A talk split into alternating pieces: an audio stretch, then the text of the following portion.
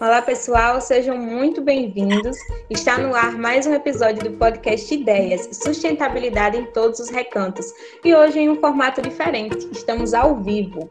Não esquecendo que essa é uma realização do LISAT, Laboratório Interdisciplinar Sociedades, Ambientes e Territórios, que é vinculado ao programa de pós-graduação em Estudos Urbanos e Regionais, junto ao Departamento de Políticas Públicas da Universidade Federal do Rio Grande do Norte.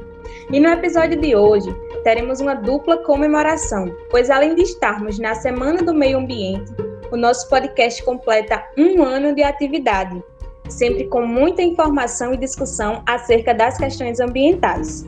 Então, por esse motivo, apresentaremos um pouquinho dos bastidores do Ideias, de quem está por trás deste projeto idealizado e executado com tanto carinho. E trouxemos ainda participantes externos, egressos do programa de pós-graduação em Estudos Urbanos e Regionais, bem como egressos do curso de Gestão de Políticas Públicas, que também fizeram e fazem parte da história do LISAT. São homens e mulheres que se dedicam às pesquisas da temática ambiental, que é uma questão tão importante então, nesse contexto, eu passo para você, Gabriel. Fala sobre o nosso podcast, fala sobre o nosso episódio e já já nós teremos muito mais aqui com esses participantes, que a nossa sala tá cheia e tá bonita.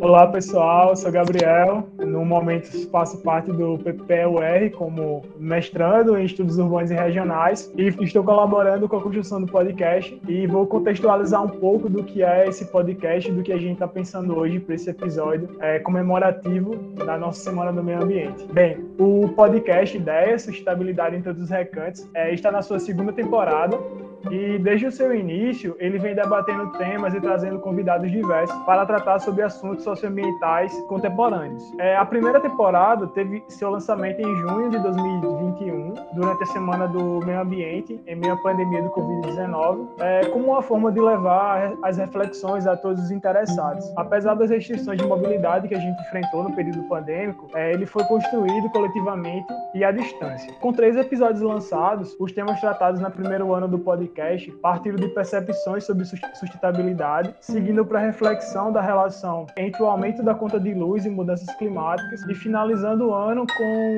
um olhar sobre a insegurança hídrica e papel da gestão pública. Já na segunda temporada, que está sendo desenvolvida nesse ano de 2022, já em momento de transição aí entre a pandemia e a retomada das atividades presenciais, os episódios vêm sendo desenvolvidos de forma híbrida, com construção dos roteiros e desenvolvimento das atividades sendo desempenhadas tanto presencialmente quanto à distância, né? dependendo da realidade das condições que a gente enfrenta. Nessa temporada, é, foram lançados dois episódios, partindo da discussão do que foi debatido na COP26 e suas perspectivas futuras, do que a gente espera, e também direcionando para o debate sobre os riscos de desastres ambientais no Brasil, que foi o último episódio lançado no mês passado. Já no episódio de hoje, a gente apresenta um formato diferente do que vem sendo construído no podcast Ideias, é a fim de trazer visibilidade aos integrantes do projeto e para seus respectivos trabalhos em desenvolvimento, é, além de trazer um balanço geral do que foi apresentado nos episódios até agora. Então, compondo esse episódio de hoje,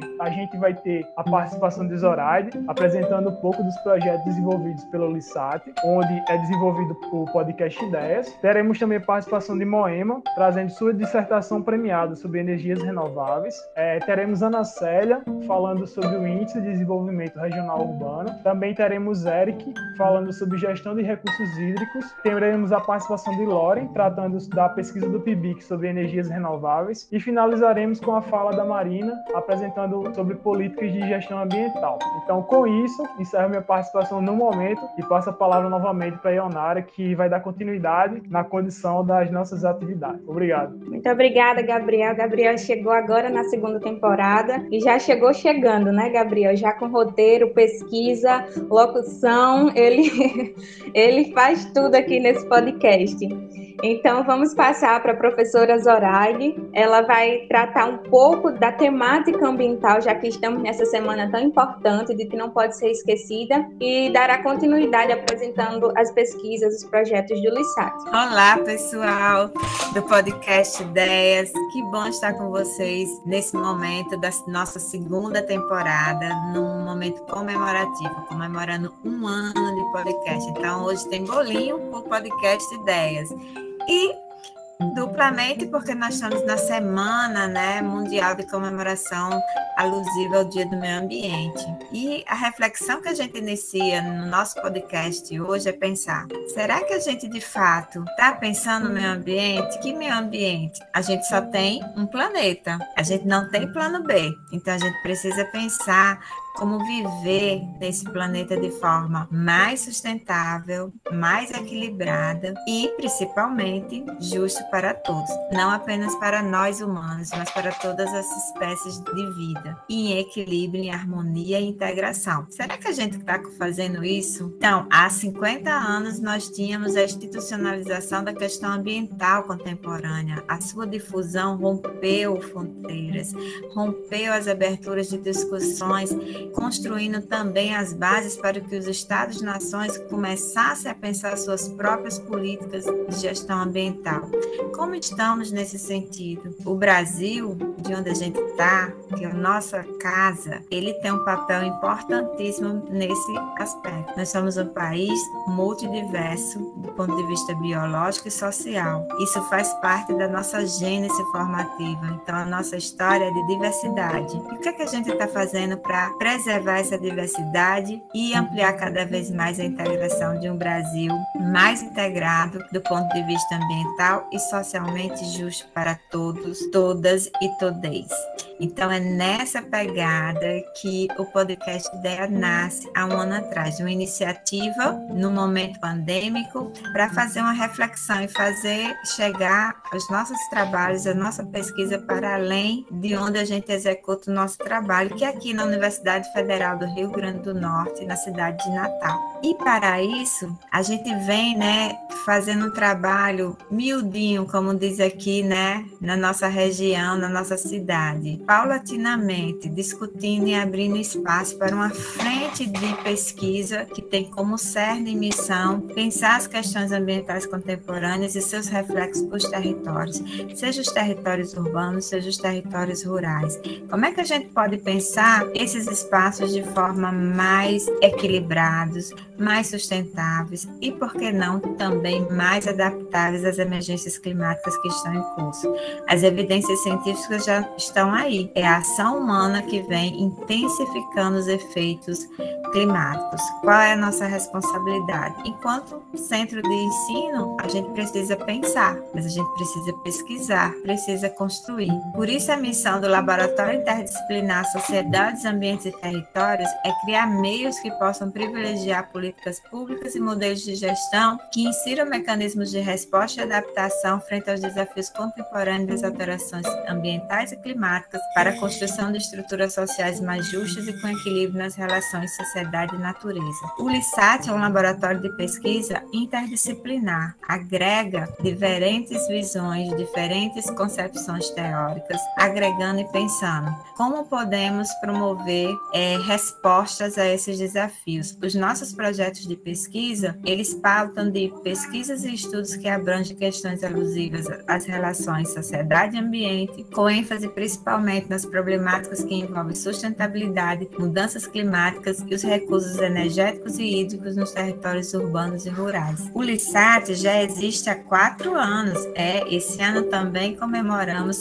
quatro anos do LISAT. E nesses quatro anos a gente já tem muito trabalho, muita pesquisa que contribui para pensar essa problemática tão essencial às vidas, né? Em plural, sim, nós somos plurais, pensar as formas de vida. E nesse sentido, nossos projetos, eles focam nessas relações. Por isso é que a gente reuniu alguns dos trabalhos que não não apenas pela repercussão, mas pela qualidade desses trabalhos, eles trazem questões que estão na ponta do debate ambiental contemporâneo.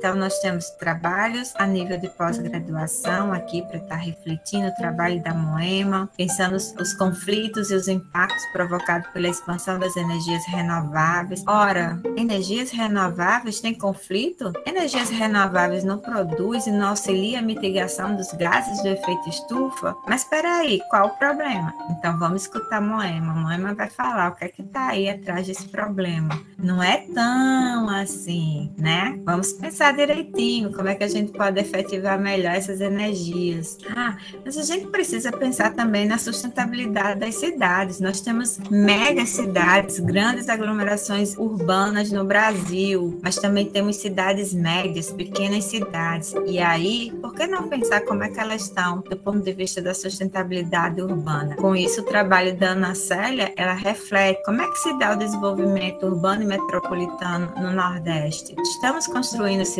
sustentáveis? Nessa mesma direção, a gente pode pensar, e como é que essas cidades elas se mantêm? Hoje a gente entende que temos um nexo importante para a sustentabilidade dos territórios, que é o nexo água, energia e alimento. E nessa pegada a gente começa a refletir qual o papel dos recursos hídricos. A pesquisa de Eric, também a nível de pós-graduação, contribui justamente para a gente pensar como é que a gente pode transformar e melhorar a gestão dos recursos hídricos, especialmente no território semiárido, marcado pelas longas estiagens. Nesse sentido, é que esses trabalhos de pós-graduação nos provocam a pensar o nexo energia, água e cidades, tão necessário no contexto contemporâneo dos grandes problemas ambientais. E o que, é que a gente está fazendo a nível do Brasil? A gente vem mantendo, de fato, uma gestão ambiental proativa? Claro que sim, nós temos uma das melhores estruturas a níveis de legislação, arcabouço normativo, político, instrumental. Mas a gente vem mantendo isso ao longo do tempo? Como é que está a nossa política ambiental nacional? Ela é estratégica, ela é articulada aos grandes problemas ambientais que esse país tem e a sua interface global? Marina vai nos falar um pouquinho dessa perspectiva através do seu trabalho de conclusão de curso no curso de gestão de políticas públicas. Nessa mesma direção, como é que os jovens cientistas estão pensando a problemática ambiental? Para isso, a gente não pode apenas promover o ensino a nível de pós-graduação e a nível de graduação. A gente tem que alimentar essa ponte, e essa ponte é alimentada pela iniciação científica. E hoje a gente traz, né, Loren, que Loren vai estar trazendo esse olhar como a iniciação científica, um elo de construção na expansão do ensino, da graduação para a pós-graduação. E o seu olhar é perceber como é que se dá a expansão das energias eólicas em territórios cujas dinâmicas não parecem se transformar positivamente com a chegada desses empreendimentos. Será que o crescimento econômico provocado por esses empreendimentos transformou essas realidades ou trouxe novas condições e novas novas estruturas que podem abrir novas dimensões de vulnerabilização. Então, isso é um pouco do que a gente faz enquanto pesquisa no LISAT, uma pesquisa interdisciplinar, integrada, articulada, pensando como é que a gente pode responder aos grandes desafios ambientais contemporâneos. É muita coisa, né, gente? É muita responsabilidade. Mas a gente só tem um planeta, então a gente precisa cuidar da nossa casa, do nosso planeta Terra. Então a gente agora passa para Ionara. Ionara vai trazer os nossos convidados que vai estar falando um pouquinho sobre essas pesquisas. Depois eu volto daqui a pouco falando de outros projetos que hoje contemplam também as ações de Lissat. Fica com a gente. É com você, Ionara.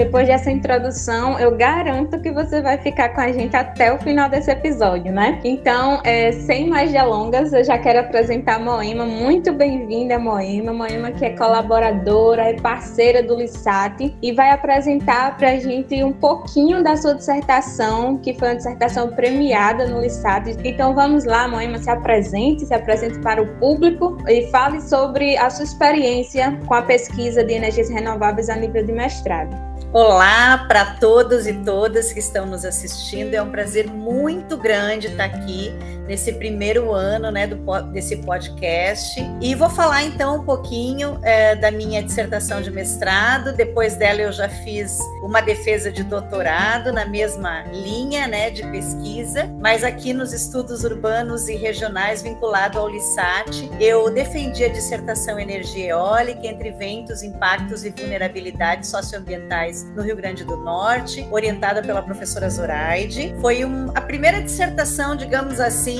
eh, no Nordeste que apresenta os impactos nas comunidades vivenciados a partir da instalação dos parques eólicos. Por que, que ela foi premiada pela AMPAS, que é a Associação Nacional de Pesquisa e Programas né, de, de Pós-Graduação em Ambiente e Sociedade? Exatamente porque ela conseguiu relacionar o ambiental e o social, porque em geral as pesquisas elas acabam focando ou no ambiental ou no social. E a gente, nesse trabalho, conseguiu fazer essa relação. E de que forma a gente fez isso? Nós trabalhamos a metodologia de grupos focais. Então, a gente criou sete grupos focais nas comunidades que, naquela época, já estavam vivenciando o, os parques eólicos, né? Já, já viviam com a construção dos parques eólicos. Nós fizemos vários encontros, várias reflexões em todos esses grupos e conseguimos, então apontar é, os principais impactos ambientais e sociais enfrentados por essa população. Por quê? Porque é muito importante, sim, quando a gente pensa em mudanças climáticas, a gente se comprometer com a descarbonização da economia. Mas a questão é que essa descarbonização, ela não pode ser feita de qualquer forma.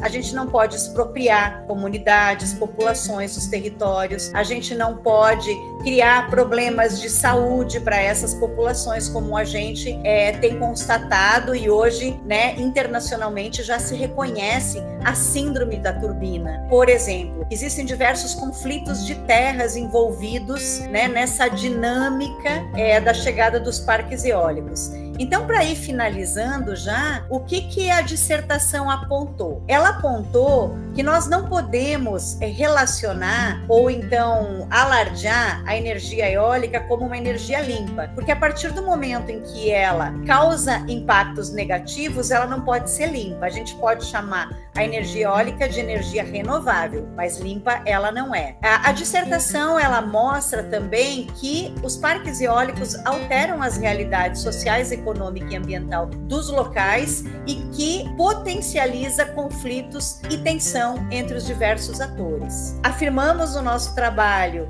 que a energia eólica, então, ela traz sim impactos socioambientais expõe a população à vulnerabilidade socioambiental e propomos então a urgência de se pensar uma gestão compartilhada, com maior transparência e participação dos grupos afetados. Esse é um problema bastante sério que a gente precisa repensar, porque as próprias audiências públicas, elas não permitem de forma efetiva a participação das populações atingidas. É, seja pela diferença de informações entre a parte técnica e as pessoas, seja por um certo constrangimento em função de que essas pessoas que via de regra são simples precisam ter coragem para falar frente às pessoas que têm um conhecimento técnico.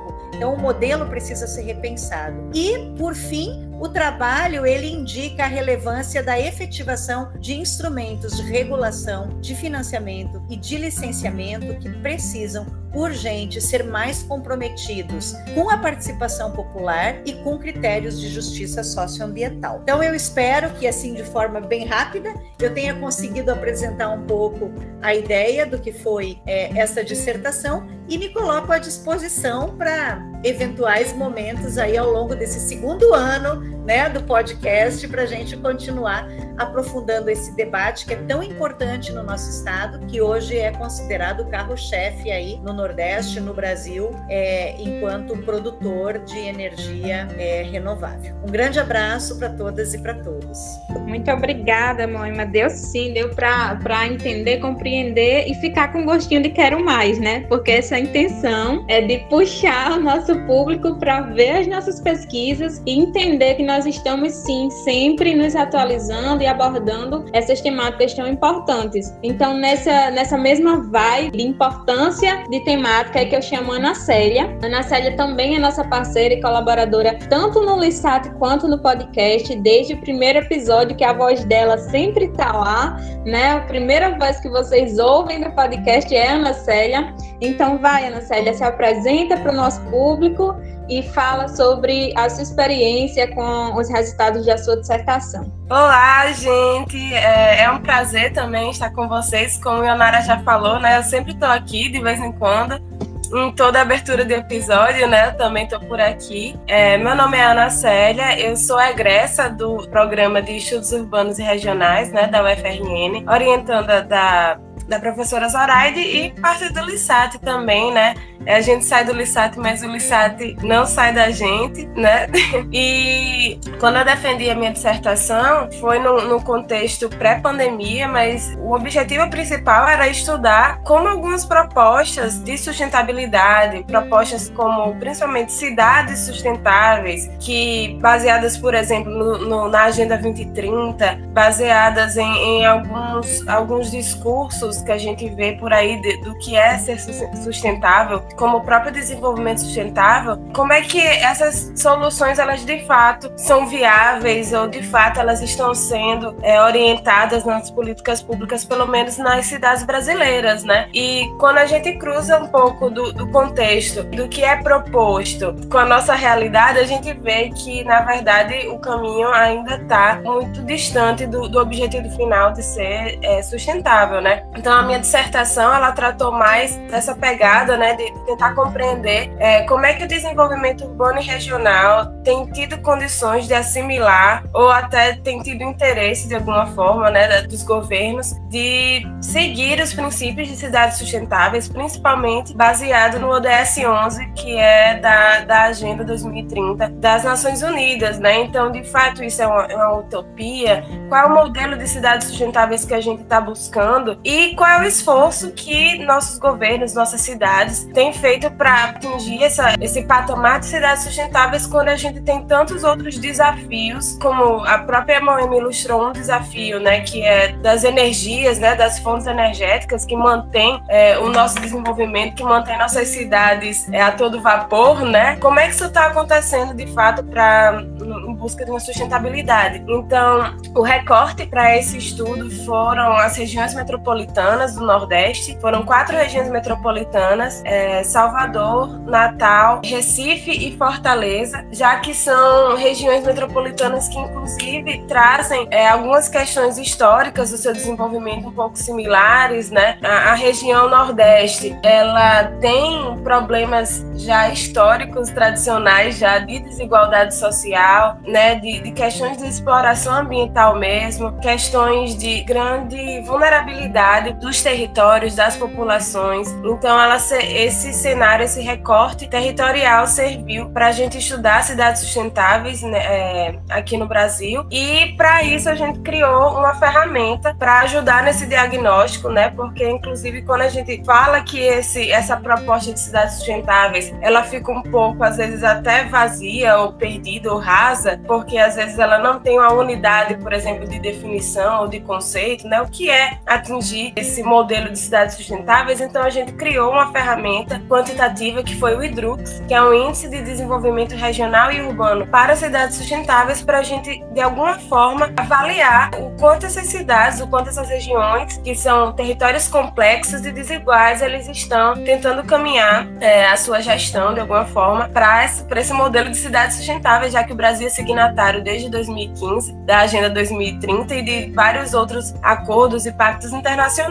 né? E infelizmente os resultados que a gente obteve com o Hidrux, né, para essas quatro regiões metropolitanas, é, não foram muito animadores, mas eles acabaram de alguma forma mostrando que a gente já sente na realidade, é, no caso caso, a gente que, por exemplo, eu que falo de Natal, que moro aqui, né, que a gente conhece bem de perto, que não dá para dizer, por exemplo, que uma cidade que tem várias regiões de vulnerabilidade, que tem problemas com acesso à energia, acesso a, a abastecimento hídrico, a saneamento, que é, um território tão desigual ele vai ser sustentável, né? Não dá para ganhar um selo, né? Enquanto ainda tem gente passando fome, enquanto, por exemplo, a gente teve uma pandemia que acentuou essas desigualdades, né? Então, o Hidrux ele, ele serviu para realmente apontar que existe existe ainda algum esforço, né, de, de muitos desses governos, mas que é preciso repensar de fato quais são as estratégias que a gestão pública está tomando para de fato atingir esse objetivo que é o de cidade sustentável, desse compromisso que a gente usa tanto, né, a gente vê tanto como uma propaganda, né, do desenvolvimento sustentável, mas se de fato ele está como uma prioridade, né? Então é um trabalho que na verdade continua me provocando a continuar estudando esse tema, a, a aperfeiçoar o próprio Hidrux. A gente segue, inclusive com o LISAT, né, né é, pensando em aperfeiçoar essa ferramenta, continuar também é, discutindo esse tema que não se,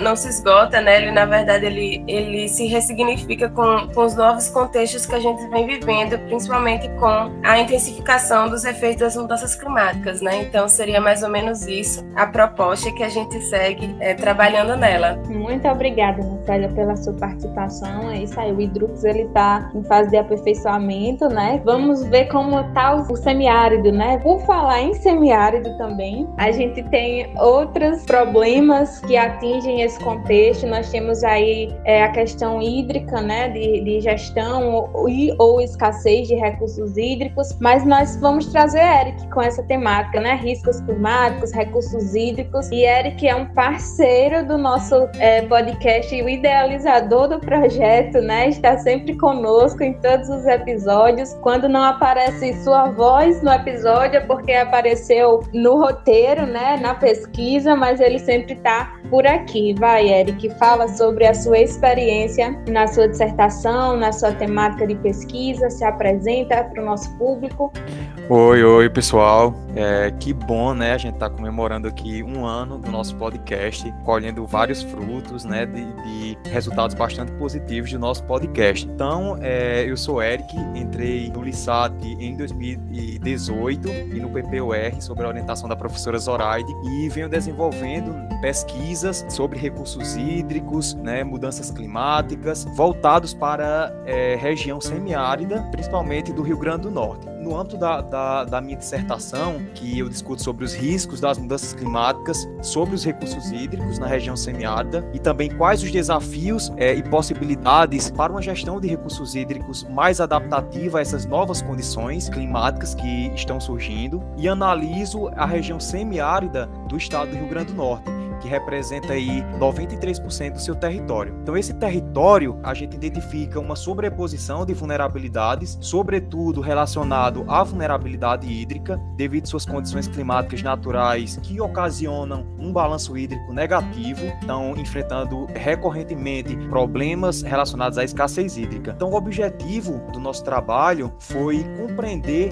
como os riscos das mudanças climáticas estão sendo percebidos por atores sociais e institucionais internacionais que influenciam ou podem influenciar na gestão de recursos hídricos do Estado. E também entender se ou como esses riscos vêm sendo internalizados na gestão de recursos hídricos, é, especificamente direcionados para essas regiões semiáridas. Então, nos nossos resultados, a gente viu que os riscos das mudanças climáticas, eles até que são percebidos pelos atores que foram entrevistados. E essa percepção, ela surge especialmente no sentido de que algumas ameaças, né, já vivenciadas aqui no estado, elas poderão se agravar em virtude das mudanças climáticas. Então, ameaças como secas mais recorrentes incêndios florestais, ondas de calor, aumento da, dos processos de, de desertificação, é, tudo isso são ameaças que já são recorrentes no, no nosso estado, historicamente, e que podem se acentuar em virtude do aumento da temperatura global. Então, esses riscos, né, apesar de serem percebidos, eles não estão é, sendo incorporados na, nas decisões sobre a gestão de recursos hídricos, pois não vêm sendo internalizados na, na agenda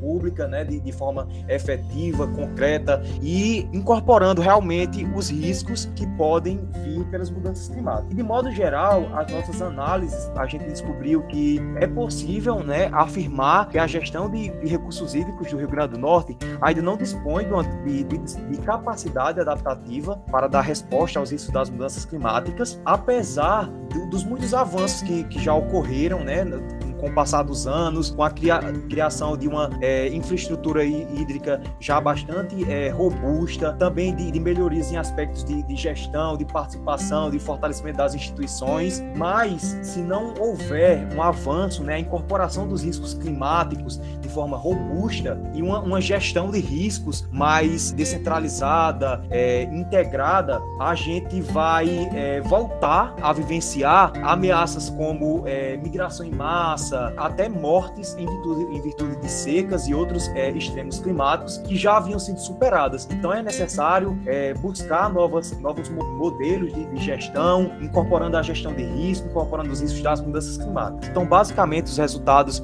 é, são esses. A gente continua também no âmbito de, de, de novos projetos do LISAT, dar continuidade a, a essas pesquisas, né, análises mais profundas, e vocês podem visitar, né, baixar nossa, essa, essa dissertação lá no, no, banco de dissertações da UFRN. Também a gente já tem algumas publicações em, em, periódicos. Vão lá, visitem, assim como as outras dissertações e teses que estão sendo publicadas no âmbito do LISAT. É isso. É isso aí. Muito obrigada, Eric, pela sua participação, pela sua contribuição.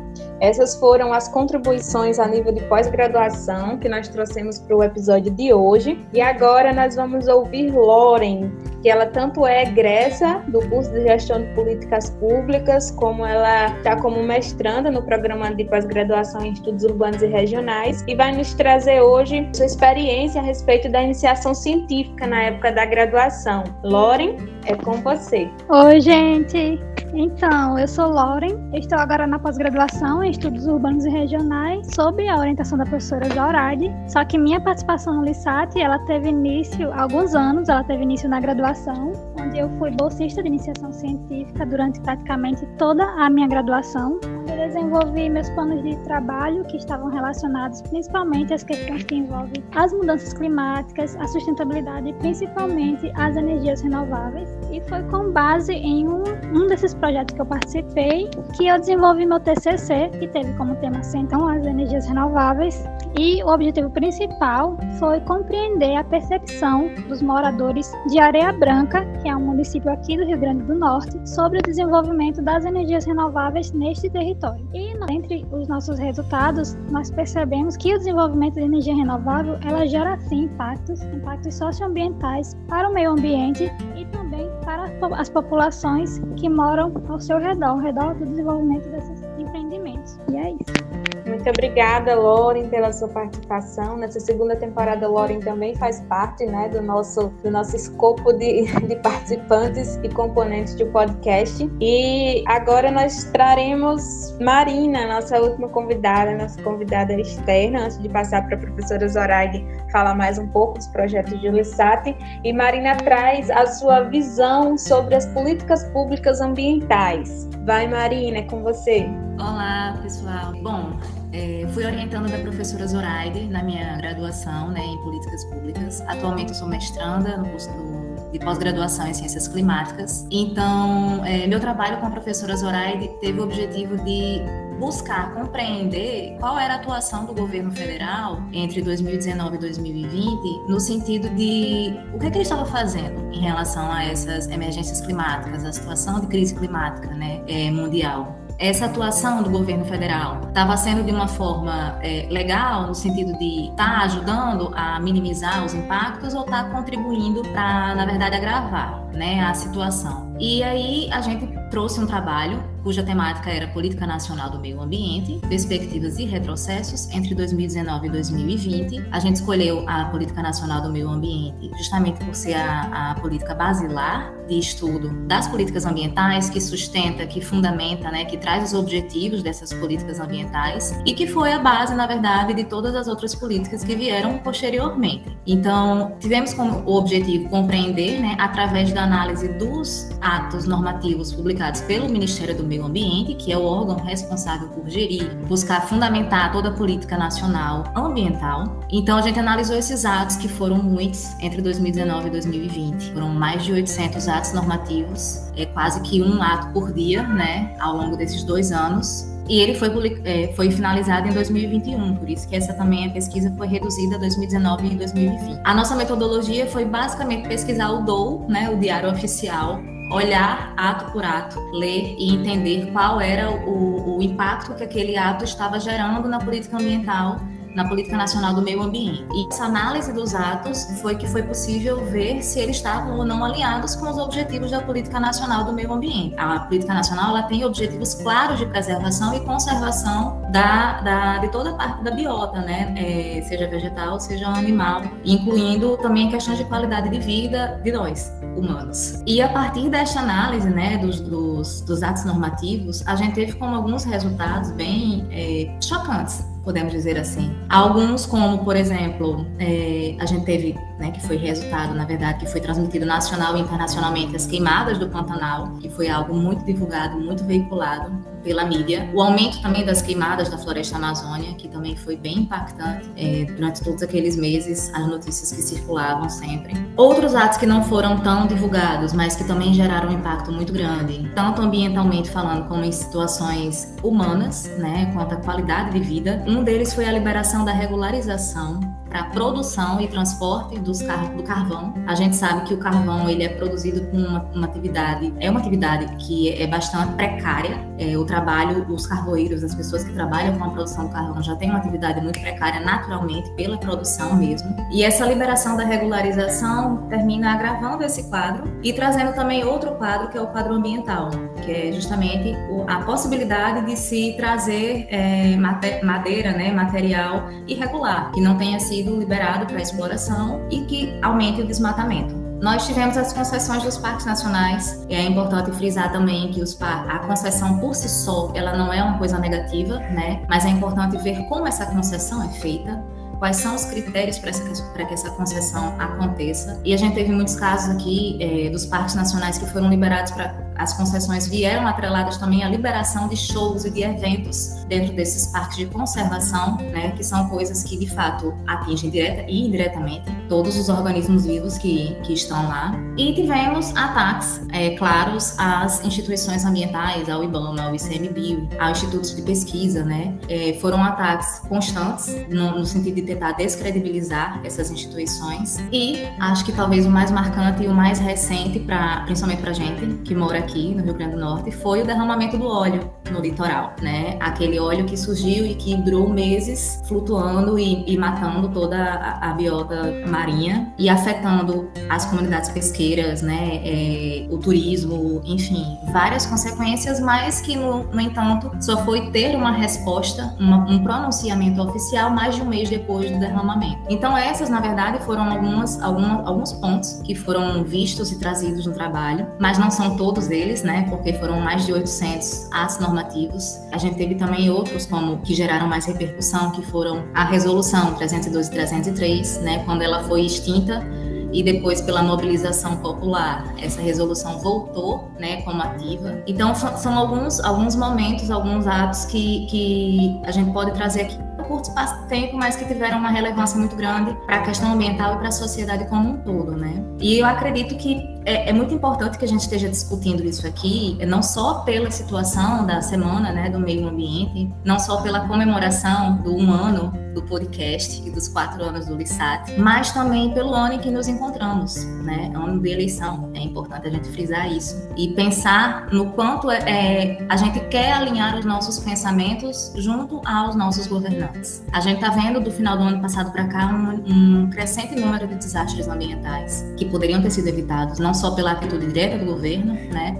Mas também por uma questão de atitudes em, em relação às mudanças climáticas. Então, é importante que a gente pense se os nossos governantes nossos representantes estão alinhados com esses pensamentos também, porque a gente tem um prazo para atuar, né? A gente tem um, um tempo limite para atuar no sentido de tentar evitar catástrofes maiores. E esse tempo está chegando. E aí, será que o que será que a gente quer escolher para o nosso futuro, né? É isso, gente. Mais uma vez, obrigada pelo convite.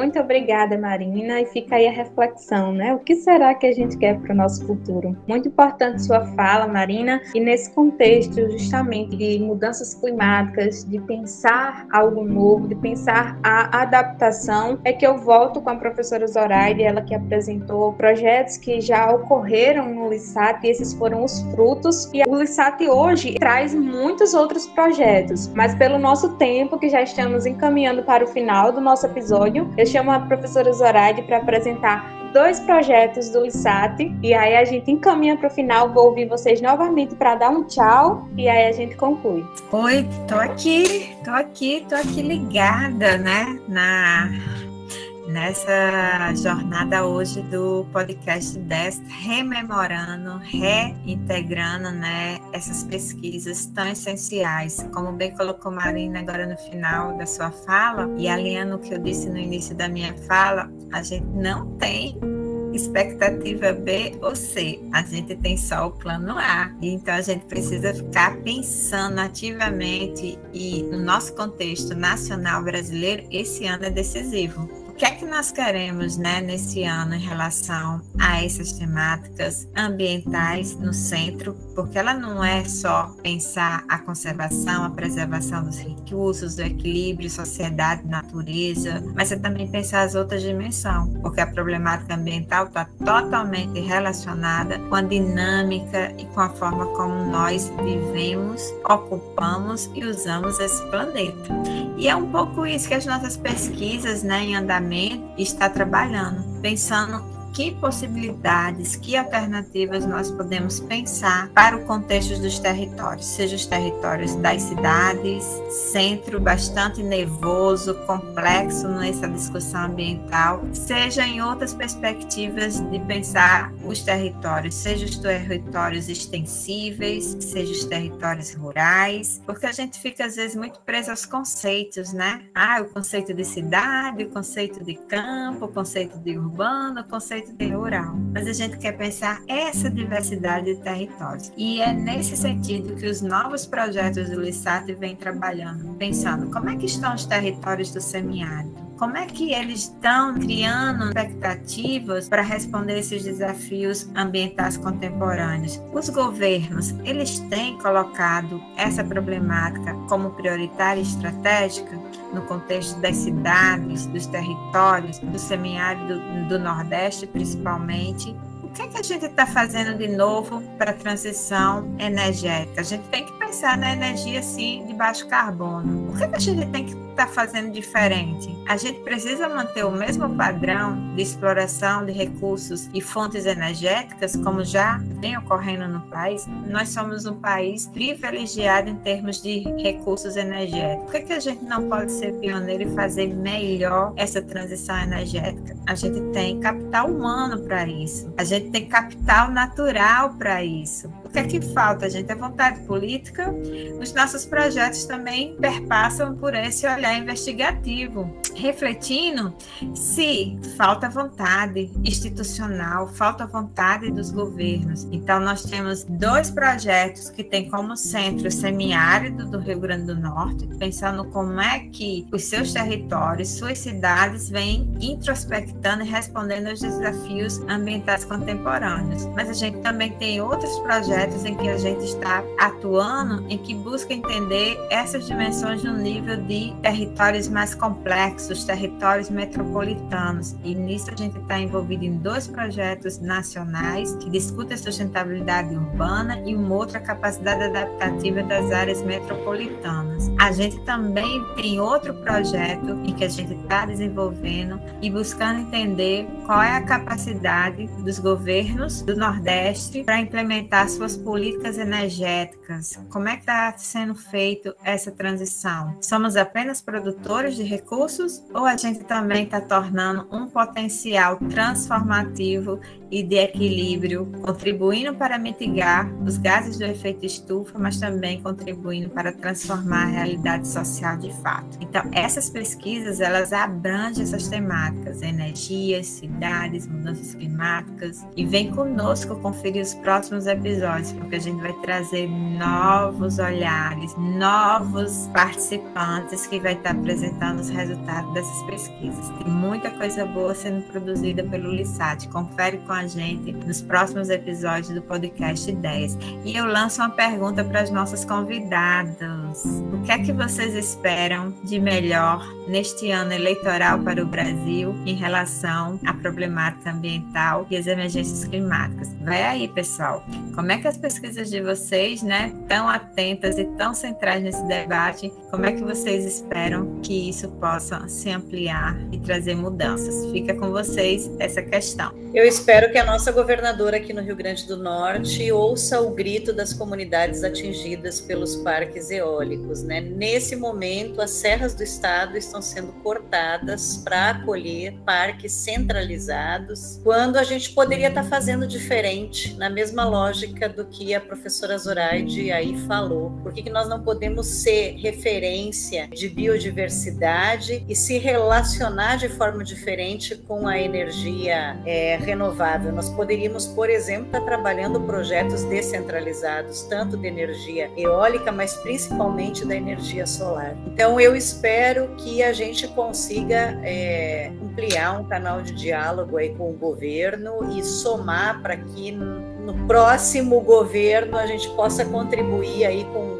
seus programas, incluindo a fala dessas populações que são diretamente atingidas. É isso, gente. Eu acredito que, é, além da mitigação, a adaptação também deve ser contemplado nos planos do, dos, dos, candidatos, né, os planos de governo, e que, em relação a, a recursos hídricos, não dá mais para tratar a gestão de recursos hídricos sem é, considerar os riscos das mudanças climáticas. É uma, um, um, debate indissociável e que são questões emergentes que devem ser consideradas. Novamente, obrigado pelo convite, né? E o que eu espero para esse ano é que a gente aproveite é, esse momento de analisar os nossos candidatos e que a gente leve esse, de, esse debate, esse questionamento do que eles pretendem fazer quanto às questões ambientais para as urnas, né? Para pensar no nosso voto de forma consciente, para pensar em quais acordos, em, em quais contextos esses candidatos estão e a quem eles estão representando, né? Para que assim a gente consiga ter soluções de fato mais, mais adequadas para as necessidades que a gente tem, né? A gente precisa de, como o Eric falou ainda agora, né? A gente precisa de adaptação, de mitigação, de resiliência, de sustentabilidade. Então, que a gente consiga, inclusive, provocar é, os nossos gestores, tanto da, da, das gestões atuais quanto da, dos candidatos para as próximas, né? A provocar eles para o que é que eles estão pretendendo fazer, né? Quanto a essas questões e, inclusive, quanto às perspectivas de, de cidades sustentáveis, inclusive, né? Então, acho que seria nesse sentido. Obrigada, gente. Bom, gente, então, para esse,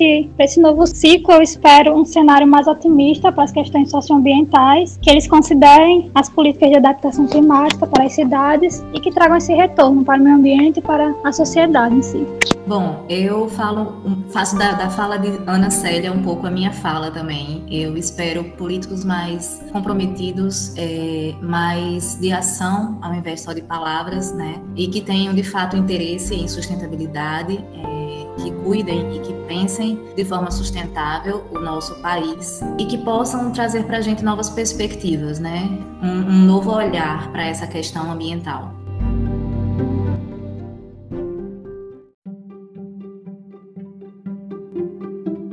É isso aí, gente. Muito obrigada pelo tempo de vocês, pelas contribuições, pela colaboração.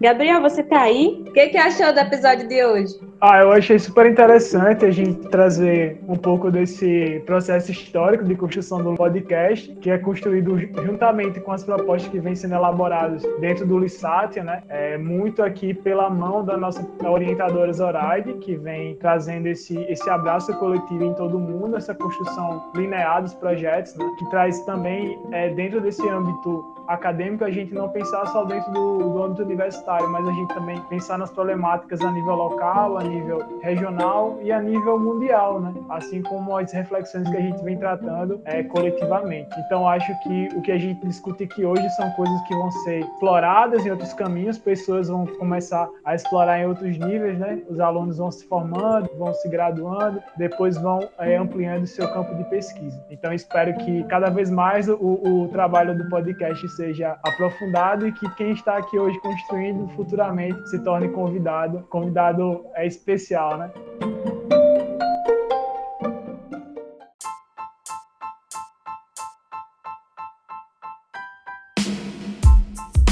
É isso aí. Assim a gente finaliza o nosso episódio. Foi muito bom estar com vocês até agora. Foram muito boas as contribuições. E para finalizar, não posso deixar de falar de todos a, todas as outras mãos, né? Porque o podcast Ideias, Sustentabilidade em Todos os Recantos, é um projeto idealizado e realizado a muitas mãos. E essas mãos trabalham com muito carinho para que essas informações cheguem até vocês, né? E que sejam repassadas, compartilhadas e que possam ir o mais longe possível. E nós trouxemos alguns dos, dos componentes, né, dos bastidores do podcast, mas não podemos também deixar de citar é o Vitor. Vitor Hugo está conosco desde o início do podcast. E nós tivemos também na primeira temporada o Pablo, que foi de muita contribuição conosco nos roteiros. Nós temos também agora na segunda temporada a Edusa Paula e o Rilaneve, que também tem contribuído com o pod, participando dos nossos episódios. E estamos abertos aí, né, a contribuições, a provocações, a perguntas, a indicações de temáticas para que nós possamos abordar. Eu sou Ionara Santos e esse foi o terceiro episódio da segunda temporada do podcast Ideias. Até o próximo!